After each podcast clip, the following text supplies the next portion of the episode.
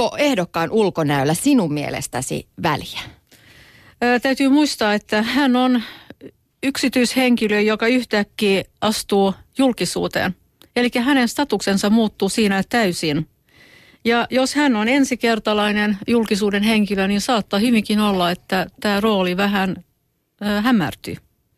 Ja äh, hän ei ehkä oikein ymmärrä välttämättä, miten paljon se saattaa merkitä äänestäjän silmissä ja korvissa. Mm. No tästä, tätä mietittiin tuossa, kun kansa on saanut suurta huvia ja hupia vaalien alla vaalivideoista, joita on julkistettu Ylen nettisivuilla. Kaikille, toisaalta se on ollut hieno mahdollisuus jokaiselle mm. ehdokkaalle saada se oma neljä minuuttia, kertoa omista prinsiipeistään ja lähtökohdistaan ja arvoistaan.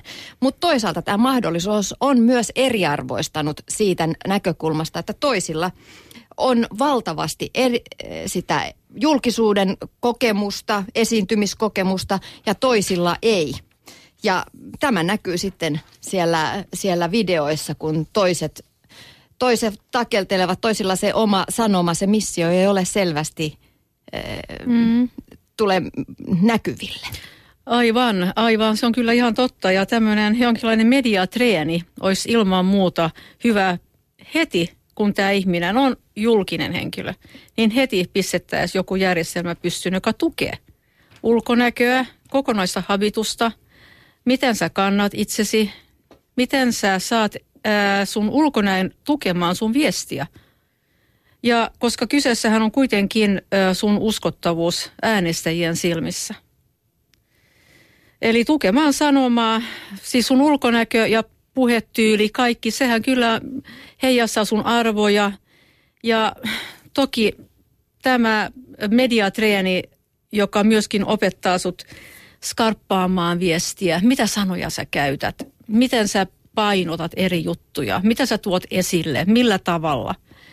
Että sä et puhu liian pitkään tai liian lyhyesti. Kaikki nämä, ne olisi loppujen lopuksi aika helppoja, kunhan ne tekis ajoissa. Mm jos puhutaan ihan pukeutumisesta ja ulkoasusta sitä kautta, niin jos mietitään bisnestä, niin siellä ohjeena on pukeutua sen mukaan, ketä on menossa tapaamaan.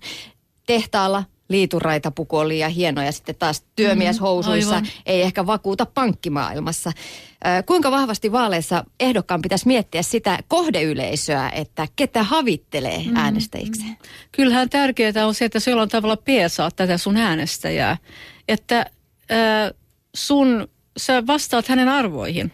Myöskin sillä, miten sä pukeudut ja mitä attribuutteja sulla on ylipäätään, mitä sä kannat. Se menee koruihin, ö, asusteisiin, laukkuihin ynnä muuhun. Mm. Kyllä.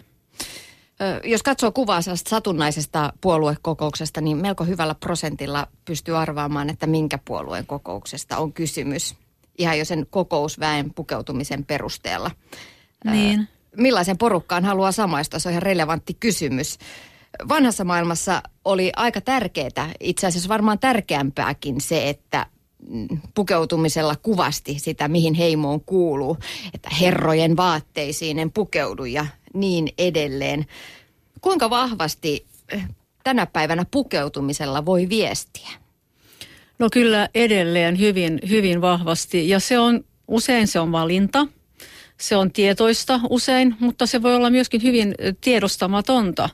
Ja se tiedostamaton juttu tarkoittaa ehkä lähinnä sitä, että sä et oikein ymmärrä, miten vahva viesti se sun ulkonäkö, habitus, pukeutuminen on.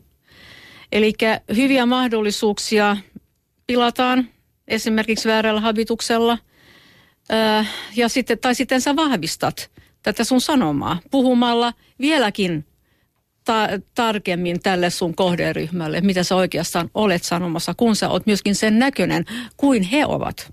Mm.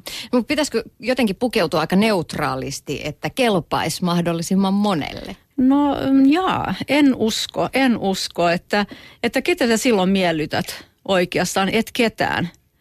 Että semmoinen niin tylsyyden huippu, jos näin voidaan sanoa, niin – silloin sua, sinua ei huomata, ei muisteta, ei ehkä välttämättä. En, en, en meni sille linjalle, koska en, en oikeastaan koskaan, jos näin saa sanoa.